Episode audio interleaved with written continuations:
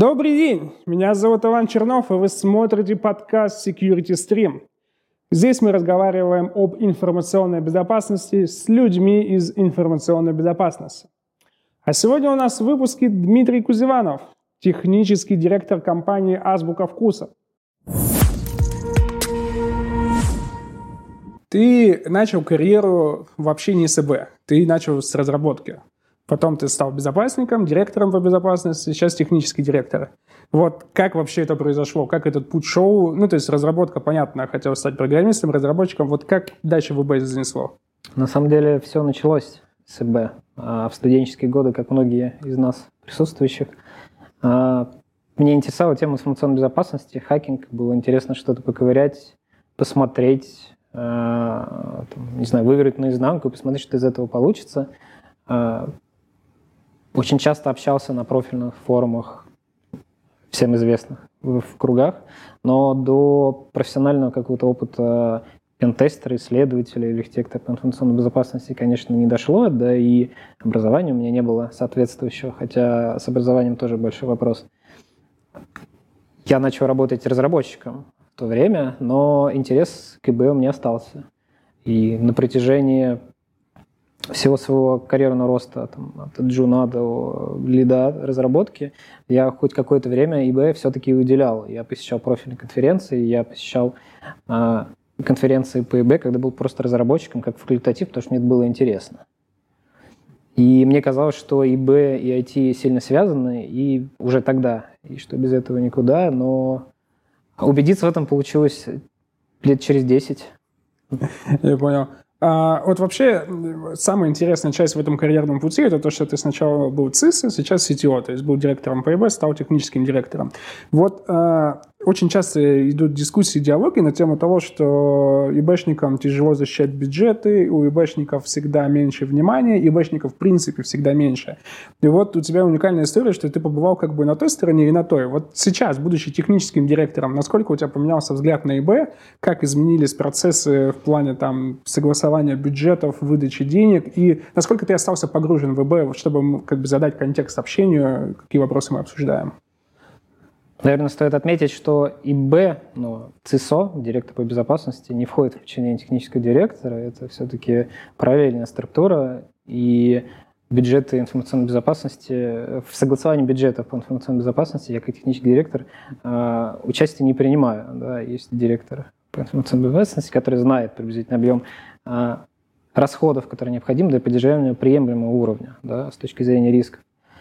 А, отвечая на второй вопрос, как поменялось? Никак не поменялось. Я все так же мыслю в той же парадигме, как и бэшник, но я не забываю об ИБ, когда делаю э, какие-то сервисы, либо внедряю новые продукты, потому что если на этапе проработки архитектурного решения подумать по информационной безопасности, то вот позже переделывать придется меньше. Когда случится, возникает определенный риск, в цикле разработки программного обеспечения а, исправление тех или иных багов на каждом последующем этапе а, все дороже и дороже. То есть э, проще изначально на этапе анализа продумать какие-то риски, защиту, либо какие-то там спорные моменты, исправить на этапе проектирования, чем нежели допустить это, а, когда поработал бизнес-аналитик, аналитик, разработчик разработал код, тестировщик его потестировал, потом оно пошло а, в пользовательское тестирование, все это посмотрели, оно вышло в продуктив. Если мы где-то там найдем этот баг, да, то придется заново пройти весь этот цикл. Идеи исправить, подумать, бизнес-аналитик, системный аналитик, разработчик. Вся эта цепочка занимает и время, и деньги. Если же исправлять на самом начале эти баги, то и а, получается это получается экономически более целесообразно, чем в конце, и эффективно. Ну и э, есть желание делать хорошие, качественные продукты и не допускать какие-то банальные баги, там, SQL-инъекции, какие-то совсем уж э, всем известные вещи, либо написать сервис, который может уронить э, там, любой неподготовленный сотрудник извне. Ну, ты сейчас, по сути, говоришь про процедуру безопасной разработки, да, DevOps, DevSecOps, вот эта вся история. Или Microsoft SSDLC, Security. Вот, но сразу возникает логичный вопрос отсюда, да, вот в представлении большинства людей и пользователей азбука вкуса – это сеть магазинов. Как бы, какие продукты вы там разрабатываете? Зачем вам эта разработка? Зачем вам DevSecOps? Зачем вам э, искать баги на начальных этапах? И что вы вообще делаете в этом плане? Ну, наверное, если смотреть магазин как э, полку с продуктами, в который вы пришли, тогда там ну, нечего разрабатывать. Но за продуктом на полке есть множество процессов от получения э, условной банки воды от поставщика, доставки на склад, со склада в магазин, и все во всех этих процессах, и в, вот, с учетом продажи, отчета в налоговую, во всех этих процессах участвует информационная система. А, система планирования маршрутов, а, система лояльности, когда вы приходите в магазин получать какую-то лояльность, кассовое оборудование, которое работает тоже на информационных системах, внутренние системы, ERP-системы, BPM-системы. Это вот большая-большая Э, архитектура разных систем, которые между собой э, взаимодействуют. И если говорить про что мы разрабатываем, ну, наверное, основное это интернет-магазин, мобильное приложение, сервисы для покупателей, которыми пользуются, и программа лояльности. Это то, что видит клиент, те рекомендательные сервисы. За ширмой этого есть кассы, есть, не знаю, CRM, в которой есть баллы, в которой есть скидки, да, в, в которой возможен тот же самый фрод, если некорректно э, разработать, либо допустить какую-то уязвимость и что-то либо того. Это те самые истории, когда люди приходят с карточками по миллион бонусов и выносят пол магазина. А, да, я когда пришел на должность информационной безопасности, у нас был большой объем фрода, потому что, к сожалению, на тот момент процессы были выстроены не до конца, и ну, маркетолог, э, не, когда создает определенную акцию, он не держит целостную картину в э, компании в голове. Он не представляет, что вот эта вот маленькая вот эта акция в сочетании с другой акцией может привести к какой-то неприятной синергии и получить какой-то выхлоп. А, я могу даже привести пример э, такой э, вещи, когда мы в целом не держим картину. А, когда-то у нас было начисление за заполнение профиля каких-то бонусных баллов, которые можно потратить было на еду. Ну, ну, в целом, такая безобидная акция. Люди этим пользовались, мы узнавали клиента, когда у него день рождения, там, полого, каким-то образом коммуницировали с ним, чтобы, ну, простите, мужчинам приводить женские товары, там, женщины мужские есть определенные виды.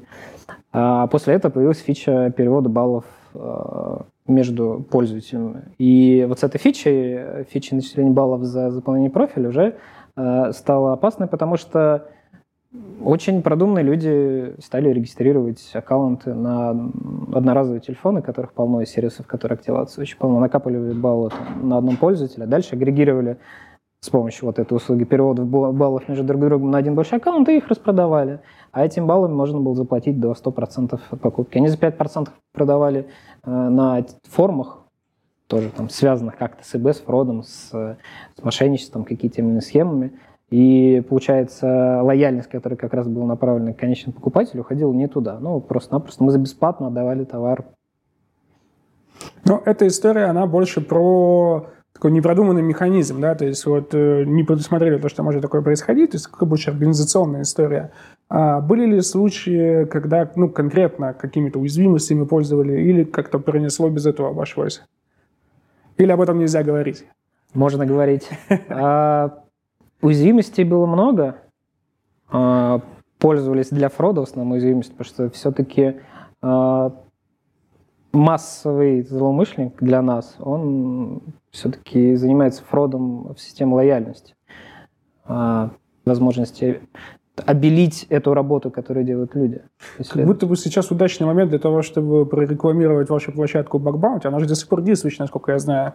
У нас было три реинкарнации Bugbounty, даже четыре. Первая Bugbounty была а, в закрытом а, режиме, когда мы проводили сами практически. Мы принимали отчет по почте, и платили э, просто переводом на счет. Мы принимали от человека документы, э, там, копию паспорта, ИНН и заявление, и выплачивали вознаграждение. А вторая инкарнация была на зарубежном сервисе, который более не работает с Российской Федерацией. Деньги нам, кстати, так и не вернули, насколько мне известно. А, и третья инкарнация уже на российском сервисе. Она до сих пор работает, и мы всегда рады отчетом, качественным отчетом. на самом деле любым отчетам, которые помогают улучшить э, нас, нашу инфраструктуру и закрыть иные уязвимости. Ну, вот эти истории с э, программой лояльностью, с тем, то, что там фрод происходит, и народ себе там баллы начисляет и выносит по магазина, здесь понятно, это прямой ущерб бизнесу. То есть конкретно у вас, как у безопасников, у команды безопасности, есть задача этот ущерб бизнесу не допустить, да? чтобы бизнес-процессы работали, чтобы приложение было доступно, чтобы вот этих историй не происходило. Если говорить о менее очевидных проблемах э, безопасности, которые не связаны напрямую с утечками бизнеса, а больше репутационные. То есть понятно, то, что азбука вкуса – это магазин, э, ну, высокого ценового сегмента, и очевидно, что покупатели там наверняка, может быть, ты меня поправишь, более требовательны к э, там, защите персональных данных и прочих. А, насколько мне известно, публичных утечек у азбуки вкуса никогда не было. Не а, было. Не было, это очень хорошо. И не публичных тоже не было. И не публичных тоже не было, важное замечание. А, вопрос, как выстраивается взаимодействие здесь. То есть здесь уже не так... Э, здесь сложно поставить цену багу, да, потому что непонятно, как это повлияет на бизнес. Здесь сложно прочитать какую-то экономическую модель. Может быть, не совсем очевидно для топ-менеджмента, зачем на это деньги выделять. Или э, более для них это понятно. То есть как процесс выстроен с точки зрения организации безопасности в рисках, которые не напрямую несут ущерб бизнесу?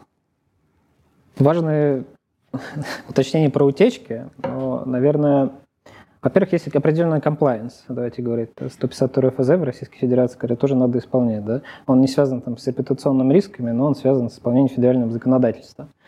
А, во-вторых, э, когда пользователи приходит в азбуку вкуса и использует какую-то из наших систем при заказе, он нам доверяет свои данные, он доверяет информацию о том, как его зовут, когда он, э, дату своего рождения, свой пол, он доверяет свою информацию о том, где он проживает, э, иногда доверяет информацию, с кем он проживает, потому что там есть определенная категория семейные клиенты, он доверяет им информацию, что он и когда покупает. И э, это доверие очень ценно, и нельзя на ровном месте его потерять каким-то образом, там, потеряв базу клиентов условно, что там, Дмитрий заказывает вот по такому-то адресу постоянно, а же проживает он по другому адресу, или, там, я не знаю, там, странные составы, ну, условно странные составы заказов или что-то еще. Это же вопрос про доверие и репутацию компании, про репутацию бренда, а азбука вкуса это все-таки очень сильный бренд, на, ну, он и на слуху, и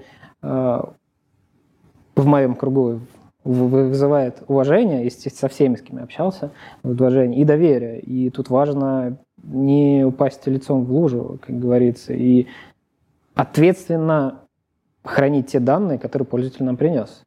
И тут э, был забавный случай. К нам однажды даже приходили с конкурентов и пытались продать э, базу клиентов э, конкурента. И стоимость называли один биткоин, а тогда стоимость 16 миллионов рублей – мы, естественно, отказались, ну, потому что это не имеет отношения к этичности и к честному ведению бизнеса. А, подсказали э, ребятам о том, что это происходит, а, помогли им обратиться к другим ребятам, которые помогут это расследовать. К сожалению, чем закончилось, э, не знаю. Знаю точно, что установить можно было. Но вот такие вещи нельзя допускать. То есть э, ты говоришь о том, то, что мотивация на закрытие подобных там рисков э, утечек, она не сколько в плоскости там правового поля, потому что штраф 60 тысяч явно не смотивирует для того, чтобы поставить какие-то суперсистемы, а именно больше про репутацию бренда, про лояльность и прочее. Да, и в целом внутри компании работают очень сильные идейные сотрудники, увлеченные, которые любят свое дело и там, переживают за свое дело. Не так, которые приходят с 9 до 6, там, в 9 пришел, в 6 ушел, забыл, что такое э, то, что ты делал. Нет. Большинство людей, которые работают в Азбуке, все люди, с которыми я общаюсь, которые работают в Азбуке, они идейные. Да, и там через себя пропускают все, что они делают. И, и тут нельзя, вот э, с точки зрения безопасника, я, например, очень сильно переживаю за какие-то эксцессы, связанные там с клиентами, клиентскими данными, потому что я перед ним несу ответственность как э, технический директор, да, как директор безопасности за сохранность их данных. Я бы не хотел э, и делаю все, чтобы это минимизировать вероятность возникновения таких инцидентов.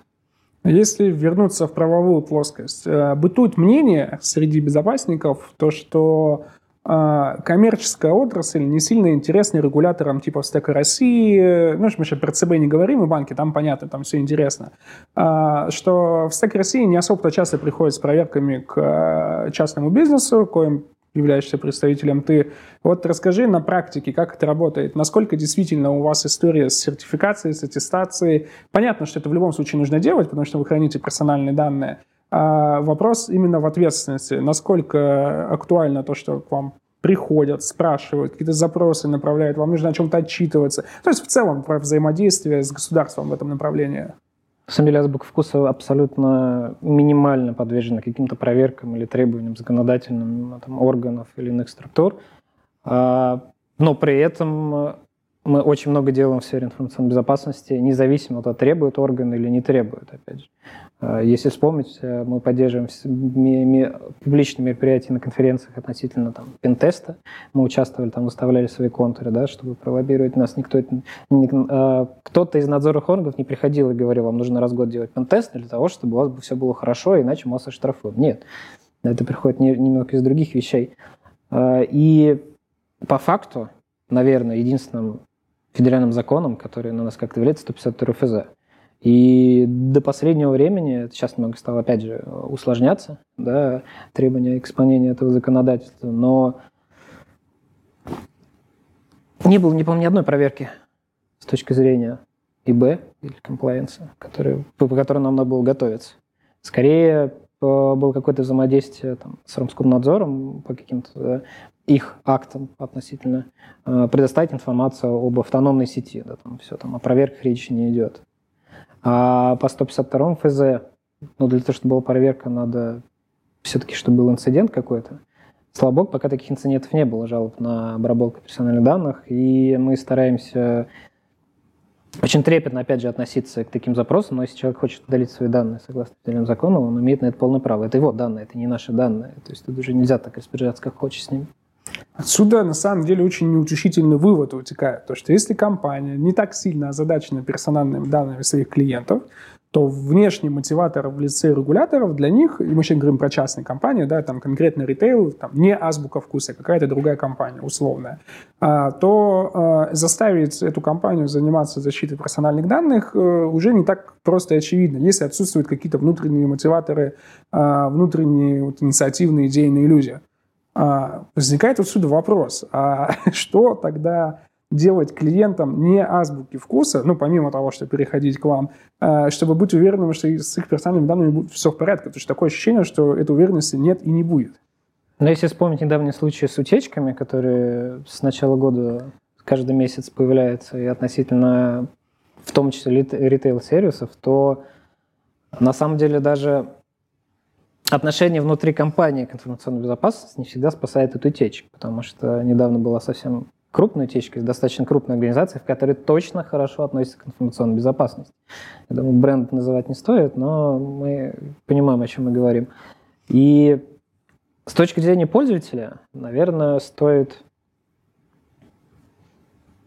Ну, в, против лома нет приема. Вот для того, чтобы заказать продукты, придется ставить свой домашний адрес. Но я бы, наверное, с точки зрения пользователя подумал а, в следующий раз, а где бы еще оставлять или не оставлять эти данные? Потому что те или иные утечки сами по себе, они э, имеют такой негативный эффект, но общая картина собирается из множества мест. Если посмотреть, опять же, всем известные сервисы пробивов по персональным данным по номерам телефона, это же не одна утечка, это множество утечек из разных, в том числе госструктур, коммерческих организаций, служб доставки, э, социальных сетей и тому подобное. И из этих всех вот из, из этого большого, большого объема данных уже вставляется вполне конкретный профиль, описание пользователя, где он проживает, на что он ездит, куда, в какой магазин он ходит, с кем он общается, фотографии, где он отдыхает. И вот это уже несет угрозу. Тут, наверное, э, лично от меня, наверное, был бы совет думать о том, что ты куда выкладываешь, особенно в социальной сети, в другие места, а все остальное обычно там, покупателю, пользователю, с э, гражданину не подконтрольно. Наверное, если ты обнаружил утечку, ну, можно попробовать пожаловаться в Роскомнадзор, но эффект распространения будет быстрее, чем Эффект от жалобы. Да, это старый, как там, закон Барбары Стрейзен, да. или кого, когда она попросила фотографию удалить из интернета, она стала супер популярной. Ну, то есть мы говорим о том, что э, точечные меры, они не столь эффективны, потому что даже если азбука вкуса не сливает данные, то это сливает кто-то другой, и все равно какая-то общая картина возникает. Да. А, отсюда снова вопрос. Э, штраф 60 тысяч рублей. Вот какой должен быть штраф, чтобы игроки рынка поняли, то, что, блин, наверное, все-таки надо что-то делать. Или не в штрафах дело. Ну, наверное, странно спрашивать человека, который заботится о безопасности не потому, что светит штрафы, а может, э, уважает данные других людей. Но, наверное, стоит, э, опять же, я не прошу, не лоббирую это, наверное, стоит увеличить ответственность э, тех иных организаций за такие инциденты. Потому что 60 тысяч рублей – это ну, достаточно маленькие деньги. Почему, опять же, если посмотреть определенную судебную практику, а, зарубежная компания штрафует за процент от оборота, и там уже какие-то, это уже существенный штраф. А, а в сфере сохранения персональных данных, личной какой-то тайны, там штрафы уже совсем меньше. Но в том же, если ИП Иванов, э, извините, пожалуйста, если я в кого-то попал, а, нарушил обработку 150 РЗ, ему сделали штраф 60 тысяч рублей, в его случае это будет существенный штраф. А в случае какой-то корпорации большой 60 тысяч рублей, к сожалению, даже никто не заметит.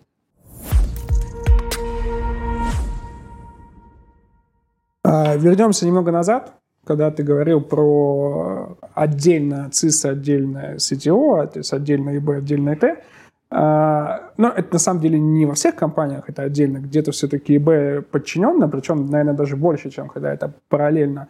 Но все равно перекос, он достаточно очевиден. В ИТ больше людей, больше денег, в ИБ, как правило, всего этого меньше.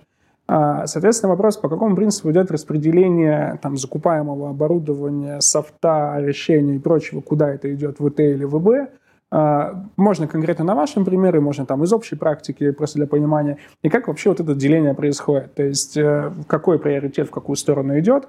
А, банально, запускаем новый продукт, новый сервис доставки там по Московской области.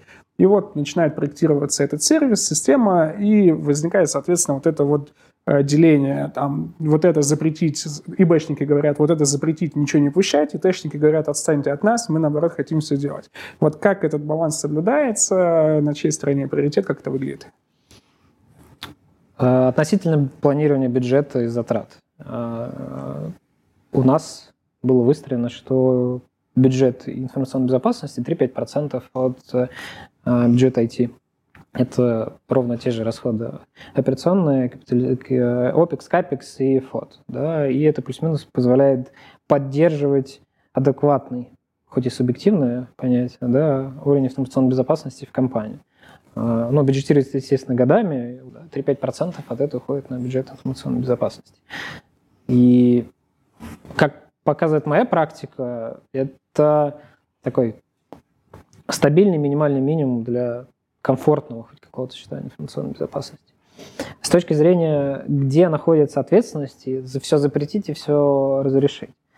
Ну, это вечное э, вот это вот, запретить и разрешить, но слово вето имеет информационную безопасность, если это не противоречит э, логике ведения, ведения бизнеса, но потому что можно до, запрещаться до того, что и торговать, ну, например, мы как компания, да, основная одно из наших направлений – это продажа продуктов питания. Да? То есть можно дозапрещаться до того, что основной бизнес-процесс не будет функционировать. Тогда спрашивают, зачем существует информационная безопасность? Она существует для того, чтобы этот процесс работал, но э, запреты не должны ему противоречить. То есть всегда это баланс. Но вето все-таки на стороне информационной безопасности находится. А, первоначально, когда начинали заниматься информационной безопасностью в компании, никто никогда не занимался – этим. И было тяжело. Было действительно тяжело. Вот это притирание, выстраивание процессов, а кто может сказать нет, финальное, а кто может, а можно ли этому нет не слушаться и все-таки сделать по-своему. И вот этот процесс притирки проходил достаточно долгое время, например, там три года он проходил, то есть с нуля, для того, чтобы э, выстроить взаимодействие между ИБ и IT так, чтобы оно было эффективно с точки зрения рисков, а не с точки зрения у, страшно, мы сейчас потеряем все базы клиентов. А айтишники говорят, да ладно, все нормально, это бывает редко. Ну, то есть вот это довести до баланса. И тут, наверное, ответ такой, что eBay не может быть отдельно от IT.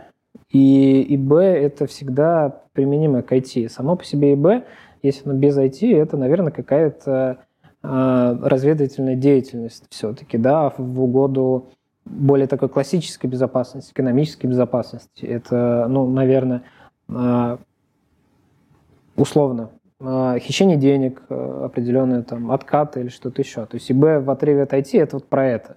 Это когда нам надо что-то подсмотреть за пользователем, э, там, найти какие-то общие следы преступления или там человек что-то скопировал. Это вот в ту сторону. А IBS это про совместную работу. У них и цели одни. Да, э, наверное, это солидарная ответственность. И без диалога, без диалога, без прямого диалога, когда ИБ не сидит в IT и не общается, они между собой не общаются, этого не будет. Если а, сидит условно разработчик Василий, к нему э, напишут там в корпоративную почту мессенджер или там условный безопасник Вася э, и со словом «так не делай», он в 99% случаев, если они не знакомы, не знают, кто это человек, и он, ну, там, ну, хорошо, не буду, но при этом сделает. Ну, то есть коммуникация и синергия между IB и IT важна очень сильно. Без этого не будет работать. Это просто... Я пытался на первое, первое время сделать так, что вот, ну, вот так вот, без диалога, тогда там ультимативно, не получается. А ты проводил какие-нибудь внутренние там собрания, вебинары, где ты рассказывал, из чего состоит ИБ, зачем ты вообще нужен в компании, по каким вопросам к тебе могут обратиться сотрудники, там, если у них какое-то письмо подозрительное. То есть вот это внутреннее просветительство для того, чтобы вот таких историй не происходило, оно вот чувствуется, что было необходимо. Как вот в этом плане решался вопрос? Да, необходимо. И, как показывала моя практика, гораздо эффективнее рассказывать а, на примерах, к чему приводят э, те или иные допущения, так назову, по информационной безопасности. У нас были так называемые демо-дни, они вообще созданы для того, чтобы команды работают над разными проектами и делают разные вещи, и чтобы быть в одном инфопотоке, понимать, а что же меняется в компании, что мы запустили классно, а разные команды рассказывают, что мы за этот э, там, продуктовый инкремент там, за два месяца делали вот это, вот это, вот это запустили. И в рамках этого демо-дня мы э, команды, но только информационной безопасности, инф, команда информационной безопасности, я приходил и рассказывал, смотрите, ребят, вот мы Дырочку нашли, закрыли, через эту дырочку утекло вот столько-то рублей. Как бы. А еще потратили мы на ее исследование на люди вот столько-то времени, это тоже в рублях, а потенциально оно могло там принести ущерб такой-то. Например, да? Или вот другая, в другом месте вот здесь вот сделали, пришел злой хакер там с таким-то ником и, пошел и продавать там на рынке на черный. А с помощью можно было там остановить продажи, например, на сутки например, во всей компании. И это чревато тем, что под такими последствиями. И уже даже более эффективно тем, что тем уже, что свершилось, более эффективно, чем говорить о том, что ну, торговля страхом уже перестала работать. Она работала, наверное, лет, по моей практике, 10 назад, может быть. Сейчас уже ты придешь и скажешь, там, у вас будет такое. Ну, ладно, а может и не будет. И гораздо эффективнее говорит, вот смотри, вот это случилось, это стоило нам таких-то денег, если мы с тобой поговорили бы на этапе архитектуры, это определили бы, если вместе подумали об этом, это нам стоило потом 2 рубля, а сейчас нам стоит 200 рублей, условно. А эти 200 рублей могли пойти а, в увеличение зарплат сотрудников, да, в, в премии, в какие-то, а, не знаю, вовлечение сотрудников в какие-то корпоративные мероприятия. Это по факту Хорошо, можно перевернуть вопрос по-другому. Если, мы остановимся, если остановится торговля, например, из-за, из такого, то мы просто не получим зарплату, потому что не с чего будет платить зарплату, мы не получим прибыль. И вот на таких примерах очень хорошо работает. А ты оперируешь какими-нибудь метриками там а день простоя одного магазина или день простоя сети или день не работы приложения по доставке. То есть это же очень понятные метрики да. в деньгах. То есть э, там какие-то отчеты, которые показывают топом то, что э, коллеги, вот день простоя там магазина стоит там, ну условно сейчас я понятия не имею о цифрах, там стоит миллион рублей. Вот для того, чтобы этого не происходило, там система стоит столько-то денег. То есть вот эта история, она вообще работает про риски, про деньги. Она работает как и в ВБ, так и в IT. А, к нам есть у любого сервиса владелец определенный от бизнеса, и он как раз-таки оперирует такими терминами, и при этом в обе стороны работает, и к IT, и к КБ. Если IT допустил какую-то ошибку, опять же, в моем лице, и сервис упал, и не работал два часа, обычно это стоит определенных денег, как и то, что мы упущенный вынос, который мы не интриговали, план, так и его починка. Это то же самое и к КБ относится. Если бы где-то что-то не доглядело, он, например, упал сервис на сутки, его положили. Каким-то образом другим воздействием на этот сервис. Это стоит определенных денег, если мы говорим про а, работоспособность именно вот этих бизнес-процессов. И да, и eBay, и IT, и бизнес все говорят на этом языке, потому что можно, конечно, долго делать за идею, но э, не понимая, какие шаги более эффективны, можно заниматься немножко не тем. Но если, не знаю, не, не придет сейчас пример как-то быстро на ум, но надо все-таки приоритизировать э, шаги внутри себя, что более важно делать, чем что-то другое. И кроме как э, пониманием, ну, опять же, бизнес, он про торговлю. Да? И кроме как про рубли, наверное, никак по-другому нельзя. Ты сказал, э, и Т, и Б, и бизнес говорят на разных языках. Кто в компании должен быть переводчиком? Кто должен понимать, э, о чем все это говорит, консолидировать и какую-то стратегию выстраивать? CTO, CISA, кто-то, может быть, параллельно еще человек, либо это собственник бизнеса должен погружаться в IT, или это ИТшник, CTO в данном случае должен погружаться в бизнес. То есть в каком моменте вот это все аккумулируется, чтобы все сложилось и стал понятный вообще вектор, э, приоритизация, компромиссы и так далее? Э, на верхнем уровне, на уровне там CXO грейдов это все преобразуется все-таки взаимопонимание. То есть, если спуститься пониже, то айтишника, там, у меня там 200 строк кода. У безопасника у меня там, там 10 уязвимостей. У бизнеса у меня 2 миллиона рублей. Там, И это если где-то там средний, ниже уровень, там такие понятия. Ближе к, туда, к выше, к, уровню там, директоров уже а, происходит взаимодействие, потому что ни, ни бизнес без IT не может, ни IT без бизнеса, ни безопасность без IT, ни безопасность без бизнеса, в том числе это, это, это, это командная работа. И вот, вот здесь вот наверху уже происходит а, попытка понять требования бизнеса, это, ну, не требования, да, там, услов, не условия игры, да, вот это язык бизнеса, по, у бизнеса понять язык IT и понять язык информационной безопасности, и только когда все, все три представителя работают в команде и пытаются слышать друг друга, они тащат какую-то в свою сторону, тогда получается какой-то эффективный результат. Если кто-то из них начинает тащить в свою сторону и не слышит другого, то, скорее всего, вероятно, получится что-то что не очень хорошее. Да, и тут вопрос как раз баланс и вот слышать, да, слышать бизнес, слышать IT, слышать э, информационную безопасность, если мы про эту тройку говорим. Но также это же и во всех других сферах. Да, нельзя постоянно тянуть идеал на себя, надо уметь еще и слышать тот, с тобой работает, который с тобой в одной лодке плывет. Вы же не можете плыть, э, один будет грести в одну сторону, ты будешь грести в другую сторону. При этом вы там сказали, я буду грести туда, а безопасность будет грести туда. Вы же в итоге никуда не поплывете, если не услышите друг друга. Да, и корабль порвет, скорее всего. Ну, а, да. Да, порвет.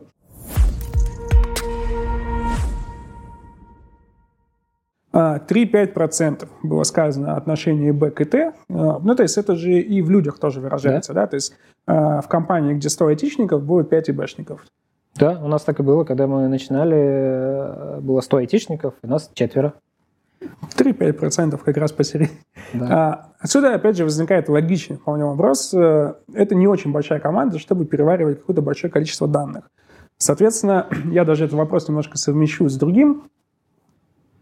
Нужен какой-то приоритет и баланс между э, он-премом и внешними сервисами, услугами там, и прочим-прочим. И сюда же в эту же калитку добавим, э, что обязательно нужно держать он прям какой вообще must-have э, там продуктов, решений или классов решений, которые э, вы для себя рассматриваете, что у вас обязательно должно быть.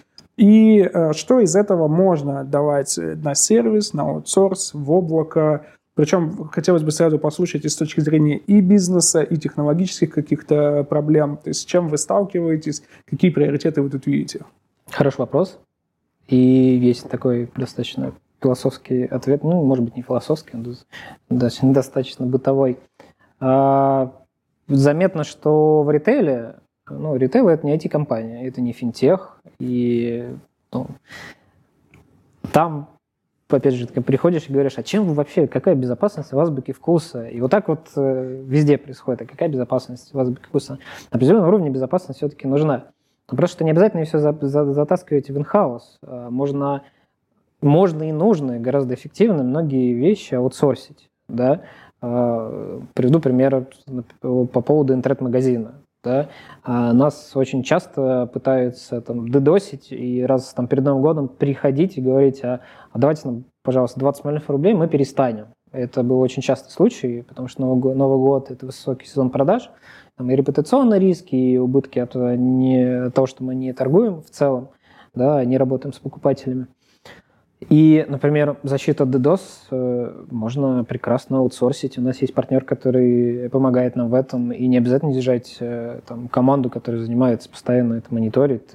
Есть люди, у которых сок, который представляет эту услугу а, множеством клиентам, и у себя внутри держать это нецелесообразно. Ну, это у нас происходит раз в год, ну, или там, там с начала года стало почаще происходить по тем или иным событиям. Вот. И оно бывает, от этого надо, оно несет катастрофический эффект на бизнес, потому что, э, грубо говоря, последний раз это было двое суток, и если мы двое суток бы не торговали в онлайне, не, у нас не работает интернет-магазин, это достаточно, достаточно существенный объем продаж. Вот. И это можно отдать на аутсорс. Ну и партнер, который в этом сто процентов сейчас на пике лезвия разбирается, он знает, он может стать тебе партнером, не как э, что вот я куплю там услугу. Тут именно речь про партнерство. Тоже надо понимать, что конкретно тебе нужно, взаимодействовать и каким-то каким своим образом это управлять. Относительно, это как пример с точки зрения там, защиты от DDoS. Также, наверное, у себя стоит держать э, команду, которая сможет первоначально валидировать информацию, которую пишем. Вот события информационной безопасности. А Вообще надо отделить одно от другого вообще. Что это, это, это, это, вот пришел баг, например, да, это у вас там RSE, надо провалидировать. Там, действительно есть, работает, не работает. Можно еще проскорить относительно ну, баг э, там RSE на серверах интернет-магазина, там сервиса. Это одно. RSE на сервере, который находится вне нашей инфраструктуры, и на нем лежит какой-то лендинг, это другое. Но это не совсем критично, мы же про все-таки риски говорим. И тут надо иметь возможность понять, что пришло, хотя бы верхний уровень, о чем это говорит, чем это чревато, релевантно это, нерелевантно, можно ли устранить своими силами, и дальше же, или надо кого-то позвать. Вот такую команду надо держать. Это там, пара инженеров, аналитиков и ЦИСа, который э, еще с бизнесом в целом там, стратегию рассказывает, а, а куда же нам надо идти. Все остальное можно спокойно аутсорсить, иметь в партнерах э, зеленых, красных э, или синих, и в случае чего, если какой-то инцидент, вот эта вот команда, которая сидит, не может, не успевает, не хватает рук, но все-таки инфраструктура бывает разного размера. Если мы говорим, что 3-5% там 4 человека в азбуке вкуса, а инфраструктура это типа 4000 РМ и там 200 подразделений, но можно как бы а в одни руки даже в четвером не успеть, в принципе, что-то сделать. Если у тебя а, внутри шифровальщик гуляет, например, там, локализовать это как-то, может быть, э, если ты этим постоянно не занимаешься, будет проблемно. Эти штуки можно аутсорсить да, и при необходимости у тебя есть группа, которая валидирует ту или иную уязвимость, понимает, насколько она критична, можно ли исправить, а стоит ли бить колокол или что-то делать, да, там, там закрывать кранчики или звать кого-то, или звать все-таки сантехника. Вот. И вот тех самых сантехников, которые приходят на помощь, которых может быть много в целом, можно аутсорсить, и это выгодно с точки зрения эффективности. Во-первых, э, это партнеры, эти люди с этим постоянно работают, так же, как там защита заодно, да, они, например, об этом знают больше, чем люди, которые сидят внутри компании, да, которые сфокусированы все-таки на процессы компании. И в целом это же разговор как ИБ, как услуга. Это же больше туда. И тут можно об другую тему споткнуться, о том, о достаточности кадров и их образования, потому что а, ну, на моей памяти я знаю субъективно только один вуз, который может готовить э, в моем понимании, адекватных специалистов. Там, МФТ имени Баумана, там есть определенные кафедры. Другие вузы, ну, я не знаю, я не слышал. Может быть, есть такие, но прямо вузов, которые пробуют на лезвие ножа по РИБ, вот я только одну кафедру знаю. А, ну, я тут защищу немножко Альма-Матер. Я из Новосибирского государственного технического защиты информации. Я много могу рассказывать про образование ВБ, да, потому что не так давно, собственно, все это у меня проходило. А, есть, конечно, и что защитить, и что пахать, но это как бы отдельная тема. А, может быть, даже, кстати, подниму ее с кем-нибудь, кто именно образованием занимается. А, вот про образование тоже поговорим, про ожидания реальности, вот это все, как, какие люди к тебе приходят и как их приходится переучивать, если приходится, конечно. А, вот ты сказал по поводу сантехников, да, которые прибегают к крайней чине, да, то есть это аутсорсинговая команда, то есть это, по сути, а, некий сок как услуга, да, то есть коллеги помогают выявить инцидент, помогают его ликвидировать э, и там какой-то, наверное, отчет подготовить, да, что произошло. Скорее всего, тут речь больше про локализацию. Ну, то есть ты уже выявил инцидент, ты понимаешь, что ты с ним не можешь справиться, он там, либо ты не успеваешь с ним, либо не знаешь, и они приходят, локализуют и помогают тебе. Ну, это какая-то команда, которая тебе в там, течение там, там, двух часов может приехать и помочь это все закрыть. Иначе могут быть там, неисправ... там, неисправимые последствия для бизнеса. Вот, собственно, вопрос э, с бизнесовой точки зрения. А, вот коммерческая составляющая, они на каком-то обслуживании годовом, либо ты заключаешь договор и платишь по факту за каждый приезд таких сантехников. Я для чего это спрашиваю? Если нас смотрят коллеги, которые еще не пользуются такими услугами, чтобы они понимали как бы уровень финансового риска. То есть готовы ли они там заключить договор, если это какая-то фиксированная стоимость за год, или это фиксированная маленькая, как страховка, да? Покупаешь страховку и потом за каждый вызов там чуть-чуть франшизки платишь. Вот э, как это вообще устроено в этом мире? У нас рамочный договор, так называемый, заключен, в, рамках которого у нас несколько, не, не, там нет одного поставщика и монопартнера, который единственно такой в единственном лице приезжает нас помогает. Нас с несколькими партнерами договор, в котором предусматривается, что в случае чего мы можем э, к ним обратиться, к нам приедет команда в течение там, двух часов по Москве и четырех часов там, там, по центральной России и э, поможет нам локализовать инциденты. После этого там, мы по человеку часам или по команде часам это оплачиваем. Это такой формат взаимодействия возможен. А, но при этом у нас с этим всем партнером есть другие активности, да, которые там те или иные продукты, которые мы у них покупаем. А, то есть этот рамочный договор появился после того, как у нас уже налажен был активность именно партнером по определенному там, а, по защите бренда, по поставке какого-то там, там в AFA, или что-то еще. Это в дополнение к этому у нас сказано еще такой рамочный договор. Я думаю, он может жить и без э, какого-то взаимодействия относительно там, финансового там, или покупки каких-то технологий или сервисов.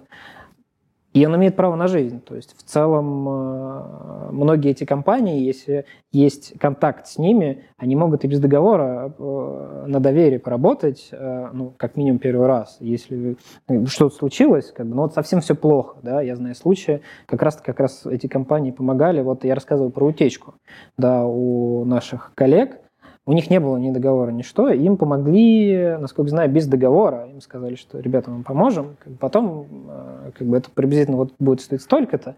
А, или, возможно, там, если это там просто, то так сделаем. Вот, если что, там, поговорим. И все, и на этом тоже там постоплата. Так тоже можно взаимодействовать. Главное иметь контакт и наверное, открыто и честно разговаривать с ними, с тем, что не пообещать, что мы у вас закупим там, на 20 миллиардов рублей, там что-то еще. Вот этот налаженный контакт, честный контакт, честное взаимодействие вполне без договора может быть. А, вот эта история, она больше про аутсорс кадровый. То есть здесь речь о том, что а, Азбука вкуса не собирает свою команду реагирования. А, ну, тут опять же, наверное, больше вопрос к тебе, да, потому что это либо дорого, либо сложно такие кадры найти. Какой основной здесь триггер? Почему вы это отдали на аутсорс? Сложно найти кадры и дорого. И то, и то. Да, Все, это хорошо.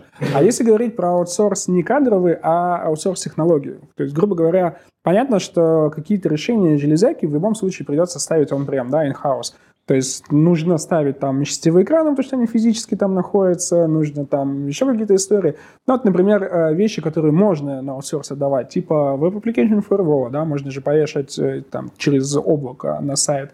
А, там CM та же можно через облако. То есть вот как вы здесь ищете баланс? Что вы in-house берете, а что вы предпочитаете там в облако, в сервис, в услугу? Скажу как с точки зрения технического директора, у определенного продукта, там, WAF или CM, есть стоимость поддержки. И там есть там есть модем в облако или просто покупаем как сервис, тебе не нужно держать ни железки, ни, нас, не поддерживать сервера, не разбирать вот это все прекрасное злобут с установкой, настройкой, там, э, географическим распределением, если тебе откажет один сот и тому подобное, ты отдаешь это, покупаешь как услугу, и оно работает. Тут, наверное, какой-то четкого алгоритма нету, и надо понимать, а что ты можешь у себя поддержать и пообслужить, а что не можешь, на что ты компетентен, а что ты некомпетентен. Вот, например, в Application Firewall, когда мы внедряли, он сначала стоял у нас, а, но компетентных а, сотрудников, которые бы знали, как именно, не, не сервер поддерживает, а именно, именно в Application Firewall как программное обеспечение на разных серверах, а, не было, и он, он, он в Application Firewall работает 24 на 7, он связан с непрерывностью бизнеса, и, то есть, получается, с ним прекрасно могло что-то произойти ночью, а человек, который это починит, у тебя нет, например, да? И через какое-то время мы переместили тот же Application Firewall к по, за свой контур там, партнерам отдали, он, лицензия наша, а вот поддержкой занимаются они. И это прямо снимает определенный уровень геймера относительно... Э, ну, никому не нравится два часа ночи вставать э, по какому-то триггеру и разбирать какой-то инцидент. Да? Если ты работаешь там 5 на 8, это не входит в твои обязанности, еще ты с этим достаточно редко работаешь, и ты не системный администратор вообще, ты там просто инженер. А при этом CM, наверное, я поставил вовнутрь, потому что не очень хотелось бы весь этот поток э, событий со всех систем защиты отправлять куда-то там в облако или кому-то. Это все-таки для меня более конфиденциальная информация. То есть ты в этом плане э, больше отдаешь приоритет найти человека, который CM будет заниматься, нежели отдавать на аутсорс? Да. Отдельно выделенный человек, обученный, с сертификатами, есть вакансия на сайте. Как такие люди вообще ищутся? Ну, найти будет отдельный человек, по будет дорого и ну, бессмысленно. Можно взять э, инженера там, из информационной безопасности, либо систему администратора, который его дообучить до определенных, да, чтобы дать ему поработать, и ему будет интересно. Но чаще всего сам, самим сотрудникам, которые развиваются, которые хотят развиваться, им интересно поработать с тем или иным видом, сказать, вот смотри, вот здесь вот есть такая штука, как CM, у меня там документация на 500 страниц. Хочешь поковырять или посмотреть, может быть, будет интересно, поразбираешься, да, окей. Э, ну, опять же, перетекаем плавно, выходящий из этого вопроса, да, про обучение, которое обещали затронуть. Э, что здесь приоритетно вообще в плане человека, который хочет устроиться безопасником конкретно в азбуку вкуса? Ты смотришь на диплом, на его сертификаты от вендоров, на какие-то международные аттестации. То есть как вообще процесс обучения конкретно в нашей стране построен для безопасников, э, чтобы, там, не знаю, если нас студенты смотрят, чтобы они вышли подготовленными вообще к работе реальной безопасности, а не только писать объяснительные записки для Встека России.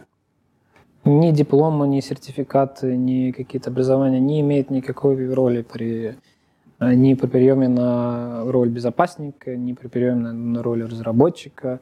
Э, имеет первый опыт это ну, мозги, как человек думает, о чем он думает и что он себя представляет в целом. Насколько гибко, насколько он обучаем, э, насколько он, если, если это безопасно, насколько он готов нестандартно мыслить, а если это разработчик, насколько он готов мыслить, наоборот, стандартно э, тем методологиям разработки, которые происходят. Э, вот. И на самом деле я не припомню, но профильное образование, оно в сфере ИБ, если мы говорим про да, образование, наверное, важно просто образование, высшее образование. Оно, как сказал один из коллег, не забудет, систематизирует, систематизирует знания, помогает тебе по, научиться искать информацию, изучать информацию самому. Да?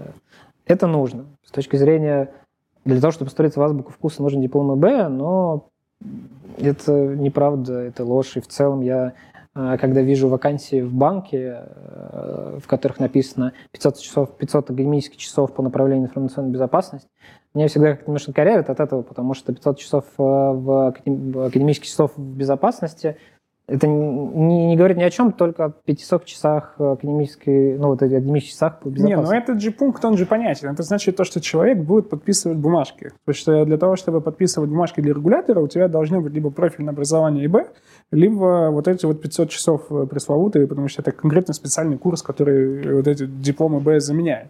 То есть это, опять же, лично для меня тоже большая боль. То есть безопасник реальный, безопасник бумажный. Что у нас в головах у многих, ну, какая-то путаница происходит, да, то есть э, два человека могут сказать, я безопасник, при этом первый, я нисколько не умоляю необходимость написания документов, потому что действительно большое количество вопросов снимается нормативкой и организационными мерами, но все равно два человека говорят, я безопасник, но они занимаются абсолютно разными вещами. Вот э, у вас приоритет все-таки это техническая безопасность, судя из всего, что мы сейчас говорили, потому что бумажки не так актуальны, но все равно же кто-то это делает. То есть в чем вопрос-то, собственно, хочется спросить, да? А, а нет вопроса, я потерял мысль. Я не потерял. Практическая безопасность, бумажная безопасность? Да. А, конечно, практическая безопасность. И как раз-таки, я говорю, я не понимаю, ну, я, у меня есть 500 часов академических об этом в дипломе. Но это абсолютно не значит, что я умею на практике заниматься информационной безопасностью, что я знаю практические угрозы. Но вообще ну, если тут можно долго беседовать и холиварить на эту тему, но э, образование, оно все-таки догоняет. То есть это какой-то накопленный опыт, который тебе рассказывает. А то, что на самом деле происходит здесь и сейчас, Ты об этом, мы об этом узнаем, то есть там будут преподавать в вузах, через, узнает специалист, который выпустит через 5 лет. Ну, следующий цикл, вот сейчас какое-то там пройдет событие по информационной безопасности, большой урок. Об этом уроке, скорее всего, знают только следующие люди, которые обучились, не текущие, кто сейчас работает, следующие. Все-таки практически безопасность – это про лезвие ножа.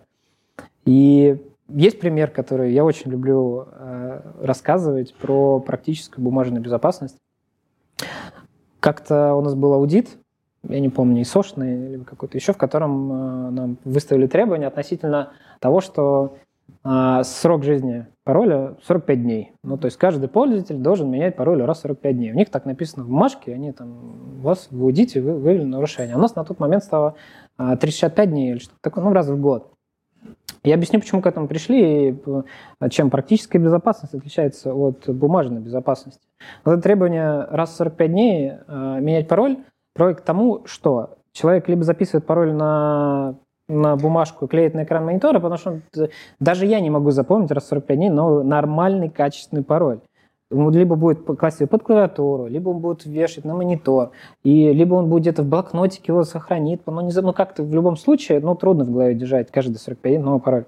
Либо вторая вариация, которая более распространена, человек начинает итерировать э, цифрами на конце своего пароля. Там, я люблю лук 1, я люблю лук 2 и тому подобное. Это ни, никаким образом не увеличивает в целостность безопасность э, учетной записи этого сотрудника. Это вот что с точки зрения на бумажной безопасности, что с точки зрения практической безопасности, что сделали мы? Мы отменили срок действия паролей, вот 45 дней, сделали один год, по-моему, даже пролонгацию проводили. Но к этому нужны другие меры практические. Мы, у нас есть домен, мы из этого домена выгружаем хэши паролей всех пользователей, пробиваем по слитым базам. Есть э, CISO Microsoft, у него есть э, Having Been Pound, есть сервис, который хранит хэши слитых э, паролей. Да? Мы пробиваем по этому сервису все хэши, которые были замечены компрометированы, и только этим пользователям говорим, ребят, ваш пароль был как бы скомпрометирован, пожалуйста, замените его. И также параллельно мы еще проверяем по словарям, то есть у нас там накиданы основные словари, по которым будут форситься эти пароли, э, и проверяем, если мы подбираем этот пароль, да, в целом, это раз в квартал это происходит, то мы говорим, пользуйтесь СМИ, пожалуйста, но здесь уже надо, да, в случае, это как бы, это у тебя плохой пароль. Остальные пользователи, если они не словарные, если он удовлетворяет политикам, которые есть там, там не, не один символ, там больше восьми определенности, то да, пусть он хоть два года, он надежный пароль, зачем иметь 40, 40 раз 45 дней? Наоборот, можно испортить, если его так менять. Ну да, потому что можно запомнить один пароль на два года, который будет 20 символов, и можно запомнить там, 0 паролей, если ты меняешь раз в 45 дней, перед записывай. Вот это пример, чем практическая безопасность отличается от бумажной. И тут я все-таки на стороне практической безопасности, нежели бумажной. Я понял. А вот э, сказал интересную вещь, да, по поводу проверки по словарным паролям. Вы, по сути, брутфорсите внутри. А, есть три подхода. А, первый поход, когда пароль пользователь меняет в домене, у нас свой плагин, кстати, есть копия на GitHub, который проверяет это пароль на наличие в словарях. Простая прослоечка, там он DLL к обычному домену подключается. А если он там прошел по парольной политике и нет его в словарях, раз в квартал ребята выгружают э, хэши и брутфорсят да, хэши по определенным там, там, не знаю, они полным перебором, например, точно, я знаю, делают, да, там, там в нижнем верхнем регистре, а там и там по, по, с цифрами там, до 10, по тоже пытается подобрать. И плюс в момент, когда пользователь еще устанавливает себе новый пароль, он в этот же момент еще и проверяется на having pound, что он не был хэш, естественно, не сам пароль. Да, часть даже хэша проверяет, что он не был скомпрометирован до этого. А вот эти все утилиты, сервисы, они это коммерческие вообще или сейчас любой все зритель... Все, слушатель любой может сразу этим начать пользоваться, проверять пароли, если он до сих пор этого не делает. Да, на, ну, не знаю, к виндовому домену плагин, который проверяет по а, словарям и отправляет handle point, он в открытом доступе лежит. Пожалуйста, берите, компилируйте, устанавливайте. Ну, можно посмотреть код, самому скомпилить, как мы так и делали, чтобы никакую DLL убрать. На домен все-таки ставить, посмотреть код, скомпилить, установить, пожалуйста, работает. Можно свои фичи дописать. Там код на две страницы А4, нет ничего сложного. Сам сервис Heaven Pound, он открытый, он известный, там тоже можно, там есть опишка, можно посмотреть. Там отправляются не открытые пароли, даже не целые хэши, а, по-моему, часть хэшей отправляется, чтобы полное совпадение было. И он тебе возвращает часть хэшей, ты на своей стороне сравниваешь. Все это open source, было бы желание, пожалуйста, садитесь, занимайтесь.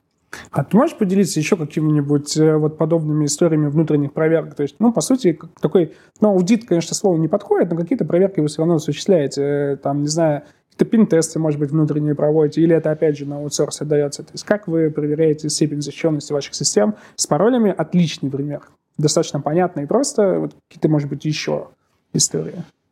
Ну, конечно, те ребята, которые работают, там, два инженера, они э, но один из них э, по большей части валидирует внешнюю информацию событий, там, баг-баунти, который приходит, там пришел баг, он проверяет, во-первых, в этом сервисе, в других сервисах, что это нету, как-то скорит, и дает рекомендации о том, что как это исправить. И ну, он же своего рода тоже пентестер, да, хоть он на полученной информации работает. И второй человек, который э, проверяет базово сервисы на наличие тех уязвимостей, что конфигурационные файлы недоступны извне, что выключен там э, э, дебаг-лог, что ничего внаружи не выполнится, что банально есть везде э, аутентификация, авторизация, да, что нету там, если в, в аргумент page сделать минус один, у тебя не будет там SQL инъекции, что если в имя запихнуть там XSS, что она не сработает. Какие-то базовые вещи, конечно же, проверяются, опять же, силами, но это там какой-то ограниченный скоп, все проверить, наверное, полностью проаудировать э, продукт нельзя, и он проверяется все-таки черным ящиком.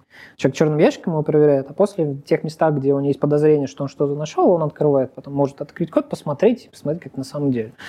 Э, вот такие проверки делают. Это ручные проверки или какие-то автоматические тесты? И автоматические ручные. Все это это. Но с точки зрения э, CICD, естественно, SAST настроен, который, ну, если какие-то там общепринятые там, свои ящики есть, мы об этом узнаем, да, туда тоже можно посмотреть и сразу руками ничего не искать нового, да. Снопол автоматическое, полуручное. Не понял. А, мы потихоньку завершаем. Рубрика. Кейсы. Да, мы решаем кейсы в конце.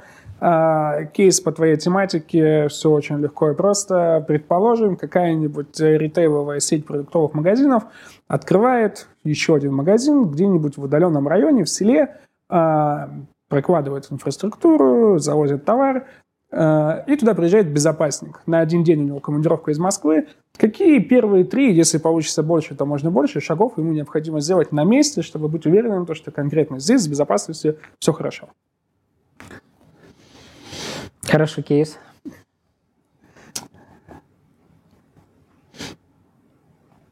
Я бы на, на самом деле смотрел бы на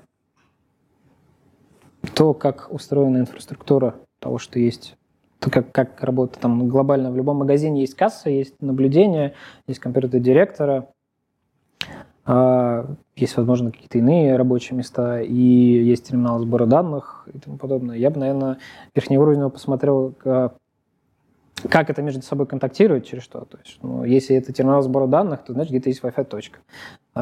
А если это, ну, ну, естественно, на Wi-Fi точке должно быть никаких лишних сетей, это должно быть там а, типа ПСК или там сертификат аутентификации, чтобы это в целом как бы не в открытом мире работало, да, там э, не открытая публичная сеть, чтобы, наверное, не было непонятных для меня вещей. Там, там есть касса, компьютер, и какой-то еще левый компьютер подключенный к сети, чтобы не было каких-то а, точек, куда можно было подключиться, хотя это не гарантия безопасности. О том, чтобы то оборудование, на котором работают сотрудники, оно а, оно не было кастомным, наверное, да, чтобы оно а, вот как поставили в этот магазин оборудование, да, что на компьютер директора там Kali Linux не поставили поверх, там, что он там не сидит уже под, под Ubuntu, а у нас на рабочих местах там согласовано Windows там, с доменными политиками, с чем-то еще. Но если верхний уровень, я бы вот так вот посмотрел, что все, что нет никаких несогласованных кастомизаций, которые чаще всего бывают. Иногда э, можно прийти в магазин э, и увидеть, там есть RJ45 розетки, а туда вот роутер, а который дальше транслирует эту сеть без пароля, например. Вот, то есть он по факту внутреннюю сеть раздает э, на весь магазин. Ладно, на весь магазин, а он еще эту сеть раздает еще там в 200 метров вокруг этого магазина, в соседние дома, например. Вот таких вещей, наверное, я посмотрю, чтобы не было. Тут еще, наверное, можно учесть то, что вообще э, торчащая розетка RJ45 прямой видимости посетителей – это уже потенциально э, риск. А еще на что не выключено, это в том числе тоже риск. То есть все неиспользуемые розетки должны быть выключены. Но на практике бывает, естественно, по-разному. Ну, я проверял соответствие вот той инфраструктуры, которая по поставлен в магазине, а, эталонному то, что в обычном есть, там нет никаких а, кастомных оборудования, а, что кастомных компьютеров, серверов и какой-то логики, которая не была продумана, не включена в эту там, инфраструктуру. Я понял. Ну, то есть, грубо говоря, если там должен быть компьютер, касса, там видеонаблюдение, там что-то еще, то любой посторонний предмет, который там находится, там, не знаю, может, его подрядчик какой-нибудь строитель поставил, это потенциальный риск, мы это предусматриваем сразу. А должен ли безопасник с собой привезти какую-нибудь железку, там, не знаю, криптокоммутатор, шлюз для VPN, для связи с Москвой, что-нибудь еще? Ну, если мы говорим про то, что это какой-то очередной магазин, который открыли, то, скорее всего, решение по там, децентрализации, подключению подразделений у вас имеется. Но, скорее всего, это уже было поставлено и стоит какой-то шлюз, который делает закрытый канал между там, подразделением и там, центральным офисом. И это по закрытому каналу. Ну, туда можно тогда и поговорить о физической безопасности. Скорее всего, это оборудование лежит в какое-то серверное помещение, надо побеспокоиться о том, что это серверное помещение не в зале где-то в торговом валялось, не в коморке, а там открыто, где любой может зайти, все-таки это какое-то а, помещение с ограниченным доступом, то, физическое, да, там, чтобы туда имел доступ ограниченное количество лиц, чтобы оно было закрыто, но и туда могли попасть только авторизованный персонал. Как раз там и находится тот, тот VPN криптосвич, который, который строит тоннель до центрального офиса. Спасибо тебе большое. Спасибо. А, мы поговорили сегодня о многих практических вещах. А, у нас есть для разных э, аудиторий слушателей полезные советы. Да, студентам больше в CTF заниматься, чтобы гибкость ума развивать, текущим безопасникам э, посмотреть там по сервисам, э, что можно попроверять, как у вас все устроено. Спасибо тебе большое, что спасибо. уделил время. Уважаемые коллеги, спасибо за ваше внимание. Ждем вас на наших следующих выпусках. Спасибо. Спасибо.